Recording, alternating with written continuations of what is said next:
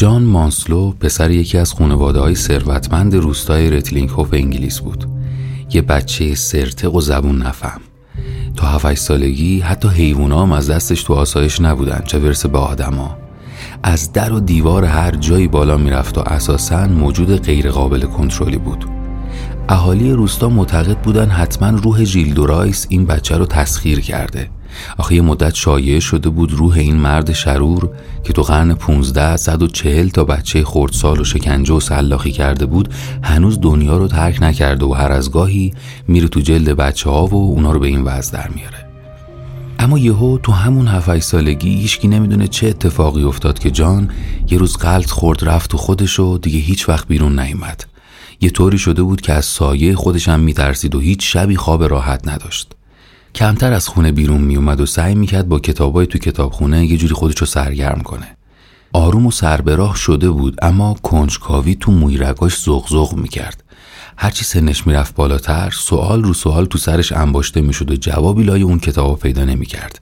تا اینکه تو 17 18 سالگی تصمیم گرفت بره آلمان و فلسفه بخونه. همون روزای اولی که وارد دانشگاه شد با یکی از بچه قولای فلسفه ملاقات کرد. با جوون برونزه جذابی به نام ریموند میر کسی که با حرفاش می‌تونست هر آدمی رو جادو کنه. دانشجوی دکترای فلسفه که از فرهنگ ساز بودن انسان می‌گفت و اخلاق سرلوحه روی کردش به جهان بود. برای هنر به شدت ارزش قائل بود چرا که فناناپذیری انسان رو تو ساخت نمادهای هنری می‌دید. هیچ کدوم از استادا از دست حاضر جوابی و سخنوری این بشر در امان نبودند. انقدر جسور و کاریزماتیک بود که جان شیفته و مریدش شده بود. کم کم تو موقعیت های مختلف بهش نزدیک شد و بعد یه مدت پیچ و مهره‌های رفاقتشون تو بحثای بعد از کلاس های دانشگاه سفت شد. حالا تو همین دوران یه شاخه دیگه زندگی جان تو رتلینگ هوپ جریان داشت. تو روستایی که به تازگی یه خانواده جدید به اهالیش اضافه شده بود. خانواده کمپل. گویا اونا نسل اندر نسل از متمولین با نفوذ لندن بودن. سالها با چند تا از اعضای اصلی انجمن سلطنتی رفت آمد خونوادگی داشتن. اما تو همون روزای اوجشون ای از نفوذ روزافسون اونا تو سیستم احساس خطر کردن و با هزار دوز و کلک باعث ورشکستگی و بیاعتباریشون شدن. آروم آروم اوضاع مالیشون از این رو به اون رو شد و روز به روز پله های نردبون سقوط و یکی یکی طی کردن تا جایی که مجبور شدن از مرکز شهر به این روستای دور افتاده نقل مکان کنن. اونا فقط یه بچه داشتن یه دختر زیبا به نام اما دختری که سرشار از هیجان زندگی بود. هر پدیده کوچیک و بی اهمیتی می‌تونست ذوق زدش کنه. انگار فرشتهی درونش داشت که برای اولین بار اجازه ورود به هستی رو پیدا کرده بود. خیلی طول نکشید که جان و اما با همدیگه آشنا شدن و تو همون دیدارای اول عاشق همدیگه شدن. تو مدت زمان کوتاهی تار و پود این دو نفر یه طوری به هم بافته شد که کل مردم روستا رابطه اونا رو برای همدیگه مثال می‌زدن.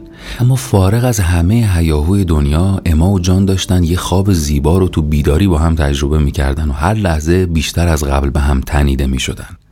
اونا هر روز ساعتها با هم وقت میگذروندن و راجع به همه چیز حرف می‌زدن. اما بدون اینکه بدونن یه نفر دیگه هم تو این رابطه انگار حضور داشت. بارها پیش اومده بود که جان بین حرفاش یه جمله ای از ریموند نقل قول می‌کرد و بعد شروع می‌کرد ازش تعریف کردن. انقدر تحت تاثیر رفیق جدیدش بود که گاهی سعی می‌کرد ادای اونو در بیاره و راجع به انسان و اخلاق سخنرانی کنه. اما بدون اینکه ریموندو دیده باشه حس خیلی خوبی بهش داشت و از جان خواست یه بار برای دیدنش با هم به آلمان برن. همه چیز به خوشی سپری می‌شد تا اینکه چند روز قبل از مراسم عروسی انگار دوباره روح ژیل دو رایس برگشت تو جلد جان. یه شب شدیداً تب کرد یه طوری که تا صبح پرت و پلا می‌گفت و فریاد می‌زد. فرداش مثل یه سوزنبان مست رفت پای ریل و مسیر قطار زندگیشو به سمت بنبست تغییر داد. بدون هیچ مقدمه ای و بدون هیچ توضیحی با دختر همسایشون ازدواج کرد. دختری که تو کودکی یه چشمشو از دست داده بود و تو بزرگسالی بارها به خاطر فشار زیاد اطرافیان و تمسخر اهالی روستا خودکشی کرده بود. همه چیز همینقدر عجیب و غیر منتظر اتفاق افتاد. اما که تمام آیندهش رو با جان تخیل کرده بود نمی‌تونست درک کنه چه اتفاقی افتاده. مثل یه سنگ کوچیک افتاد ته گودال تنهایی و همونجا موند. ماها خودش رو تو اتاقش حبس کرد تا شاید بتونه جراحت های روحش رو ترمیم کنه و به زندگی برگرده. تو همون روزایی که داشتی که های پازل خودش رو پیدا می‌کرد و کنار هم میذاشت تو ماهایی که آبستن نسخه تازه خودش بود فقط یه چیز آرومش می‌کرد.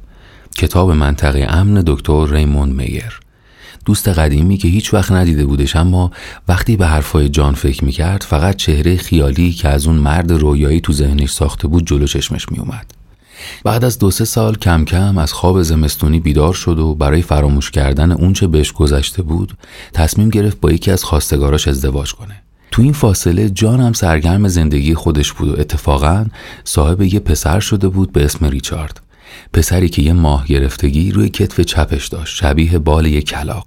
جان وقتی خبر عروسی اما رو شنید با اینکه مدتها پیش همه چیز تموم شده بود مثل یه ساختمون پوسیده از درون فرو ریخت اما لاقل با این ازدواج یکم از عذاب وجدانش کم شد. ولی انگار این دفعه نوبت اما بود که دقیقا روز عروسی وقتی همه چیز برای شروع یه زندگی جدید آماده شده بود قیبش بزنه. صبح روز جشن از روستا فرار کرد و با کمک چند تا از دوستای قدیمی پدرش از انگلیس خارج شد. مقصد آلمان بود هامبورگ. برای اینکه دور شه از همه چیز و همه کس. از نگاه آدمای اون روستا که با ترحم بهش نگاه می‌کردن. از خونه که بعد از ورشکستگی پدر دچار یه سکون مطلق شده بود و از اتاقش که سلول انفرادیش بود تو این سه سال گذشته. فرار کرد و پناه آورد به یه شهر دیگه که توش هیچ گذشته ای نداشت. و البته پشت همه اینا یه دلیل مهم برای این فرار وجود داشت. دیدن ریموند. به همین خاطر دانشجوی فلسفه دانشگاه هامبورگ شد تا تو کلاسای دکتر میر شرکت کنه. تو همون یکی دو سال اول با پیگیری های اما رابطه صمیمانه بین این دو نفر شکل گرفت. ریموند نسخه پیشرفته و جذاب جان بود. هر چقدر تو جهان جان پایه های سست وجود داشت عوضش اینجا تو دنیای ریموند ستونهای محکمی بود که می‌شد بهشون تکیه کرد. از اون طرف برای ریموندم که مدتی بود کسی با عقاید سنتیش همراهی نمی‌کرد و دیگه مثل گذشته مورد توجه نبود اینکه یه نفر تو زندگیش اومده بود که مدام ترغیب و تشویقش می‌کرد پشت و پناه با ارزشی محسوب می‌شد و به راحتی نمی‌شد ازش گذشت. تا جایی که یه روز تو قلعه بزرگ اختصاصی خودش از اما خواستگاری کرد و با هم ازدواج کردن. گرفتاریا و چالش های مختلف تو تربیت و بزرگ کردن بچه ها به روش خاص ریموند اما رو کلافه کرده بود اما مسئله مهمتر تغییر خلقیات خود ریموند بود. اون کم کم داشت به یه حیولای ترسناک تبدیل می شد رفتارهای جدیدی ازش سر می‌زد که مخالف همه عقاید گذشتش بود. انگار خیلی زود فهمیده بود این پروژه شکست خورده است اما نمی‌خواست قبول کنه و هر روز اوضاع رو پیچیده تر می‌کرد دیگه اخلاق مدار نبود و هیچ گرایی هیچ گرایی واسه حل مسائل بهش نمی‌داد و این افسردش کرده بود ضمنا به شدت شکاک و در عین حال بزدل شده بود انگار هر روز تعداد زیادی از سلولاش از ترس رسیدن تاریخ انقضاشون جلو جلو دست به خودکشی دست جمعی می زدن. اینجوری بود که حال و اوضاش مدام بدتر می شد. همه اینا اختلافش با اما رو هم بیشتر و بیشتر می کرد. بحث و جدالای هر روزه اونا باعث شده بود از هم دورتر بشن و به چشم غریبه به هم نگاه کنن. سالها گذشت. اما دوباره توی زندان دیگه گیر افتاده بود. با این تفاوت که این بار با وجود اون بچه های بیگناه نمی‌تونست فرار کنه و نسبت به اونا بی تفاوت باشه. بنابراین یه روز برای پدرش تنها کسی که تو این دنیا بهش اعتماد داشت یه نامه نوشت تا از شرایطی که توش گیر افتاده با خبرش کنه. فرصت اینکه خودش نامه رو به دست یکی از دوستای قدیمی پدرش برسونه رو نداشت. اگه از کاخ ریموند برای مدت طولانی خارج می‌شد ممکن بود اون مرد دیوانه هر بلایی سر بچهاش بیاره. تصمیم گرفت توی فرصت مناسب از قلعه یواشکی بیاد بیرون و نوشته رو بده به اولین آدمی که می‌بینه و از اون کمک بخواد. یه روز که ریموند قلعه رو ترک کرد پشپندش امام بدون اینکه کسی متوجه بشه اومد بیرون و بی معطلی شروع کرد به دویدن. بعد از حدود یک ساعت به یه مزرعه رسید که زنی به نام مایا اونجا زندگی می‌کرد. بلا فاصله نامه رو بهش داد و ازش خواست در ازای گرفتن پول و طلا اونو به یه آدرسی تو هامبورگ برسونه و بعد برگشت سمت قلعه تا بچه ها متوجه غیبتش نشن. مایا با روی خوش قبول کرد و نامه رو گرفت و گذاشت تو جیب کتش و عصر همون روز وقتی ریموندش برمیگشت خونه رفت پیشش و اون نوشته رو مثل یه افسر وظیفه شناس تحویل مقامات بالا داد. مایا برای اینکه دورادور مراقب قلعه باشه از ریمون ماهیانه حقوق می‌گرفت. اصلا وظیفه داشت که اگه کسی از اونجا اومد بیرون با هر ترفندی جلوشو بگیره و ورش گردونه. ریمون نامه رو همونجا خوند و فورا برگشت به قلعه و یه راست رفت تو اتاق اما. بهش گفت دیگه حق نداری هیچ وقت با تو از اینجا بذاری بیرون. اگرم باز بخوای کسی رو باخبر کنی شک نکن که زنده نمیذارمت. این نقطه عطف رابطه اما و ریموند بود جایی که برای همیشه راهشون از هم جدا شد. سالها به همین منوال سپری شد و اما هر روز تنها تر می شد چرا که حتی بچه هاش مطیع پدرشون بودن و یه جورایی مادر رو افسرده و ناخوش احوال می دونستن. تا اینکه یه روز به دختر کوچیکش هلنا تو چند تا جمله قصه این دژ وحشتناک رو تعریف کرد و خیانت پدر رو برملا کرد. هلنا حرفای مادرش رو باور نکرد اما برای اینکه ایمانش خدشه‌دار نشه هر چیزی اون روز شنیده بود و برای پدر تعریف کرد. پدر آرومش کرد و با تکرار حرفای همیشگی دوباره تأکید کرد که حقیقت ماجرا همون چیزایی بوده که تا از خودش شنیده و در آخر گفت که نگهداری از هفت و بچه این سالها مادر رو دچار افسردگی کرده و اینکه انقدر منزوی و گوشگیر شده نتیجه همین بیماری مزمن روحیه. هلنا با خیال راحت از اتاق اومد بیرون اما ریموند خون خونش رو می‌خورد و مدام زیر لب تکرار می‌کرد این زن کم عقل داره همه چیزو به فنا میده. تصمیم گرفت با خوشرفتاری دوباره به اما نزدیک بشه و توی فرصت مناسب از سر راه برش داره. با همین نقشه تو آخرین دیدارشون با سمی که تو شراب اما ریخته بود مسمومش کرد و بدون اینکه کسی شک کنه اونو کشت. اما چند روز قبل از مرگش وقتی مطمئن شد ریموند به هیچ وجه اصلاح نمیشه برای نجات بچه‌هاش یه نامه نوشت. اما چون میترسید این نامم لو بره اونو پنهون کرد تا به وقتش به دست بچه‌هاش برسونه. ولی وقتی سیانور زمینگیرش کرد مهلت دادن نامه رو پیدا نکرد.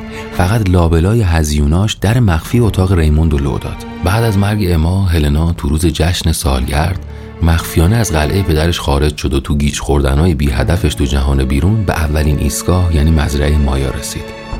مایا با مهربونی چند روزی از هلنا مراقبت کرد اما طبق دستور ریموند دقیقا همون موقع که داشت جهان واقعی رو برای اون دختر پریشون حال معرفی می‌کرد کم کم مجابش کرد که قبل از هر کاری برگرده به قلعه چون اون بیرون خطر همیشه در کمینش و نمی‌تونه تنهای اونجا زنده بمونه. طوری از بیدر و پیکر بودن جهان حرف زد که ترس کل وجود اون دختر بیچاره رو فرا گرفت و البته نقشش جواب داد.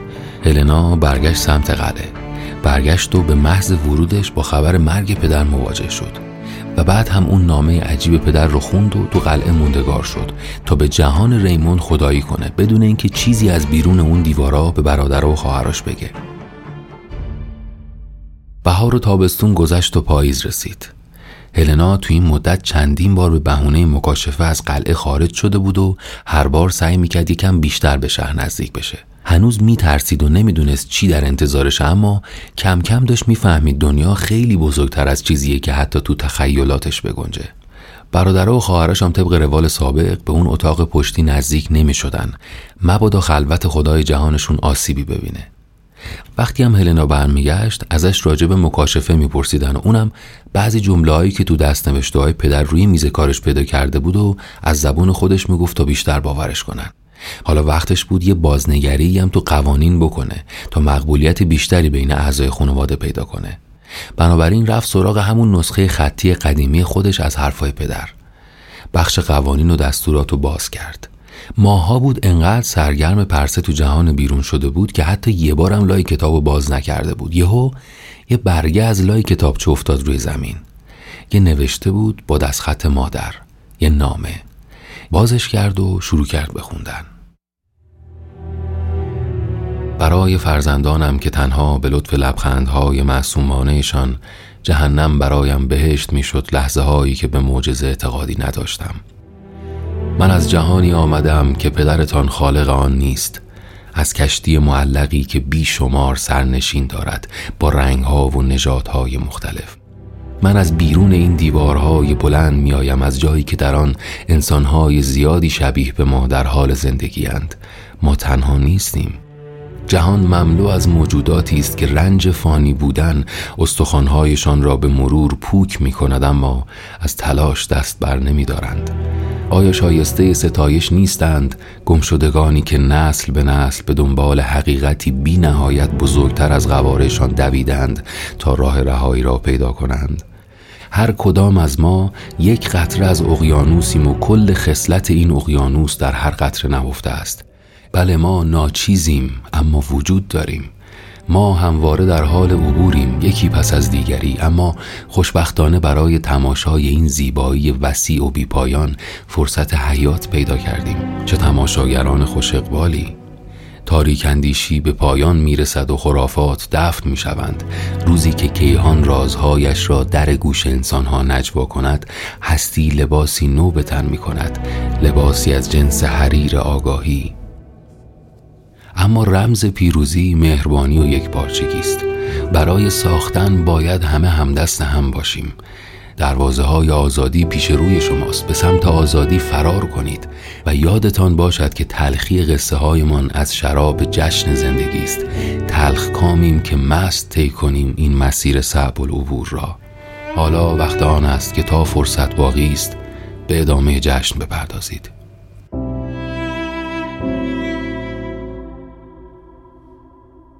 هلنا بعد از خوندن نامه مادر اشک تو چشماش جمع شد. دلش تنگ شده بود برای اون وقتایی که مادر موهاشو با حوصله میبافت و براش قصه می‌گفت. خودشو جمع و جور کرد و از اتاق اومد بیرون. از همه اعضای خانواده خواست تو حیات جمع بشن. رفت روی سکوی وسط حیات ایستاد و نامه مادر رو بلند بلند برای همه خوند. و بعد راز جهان حقیقی رو برای همه بازگو کرد.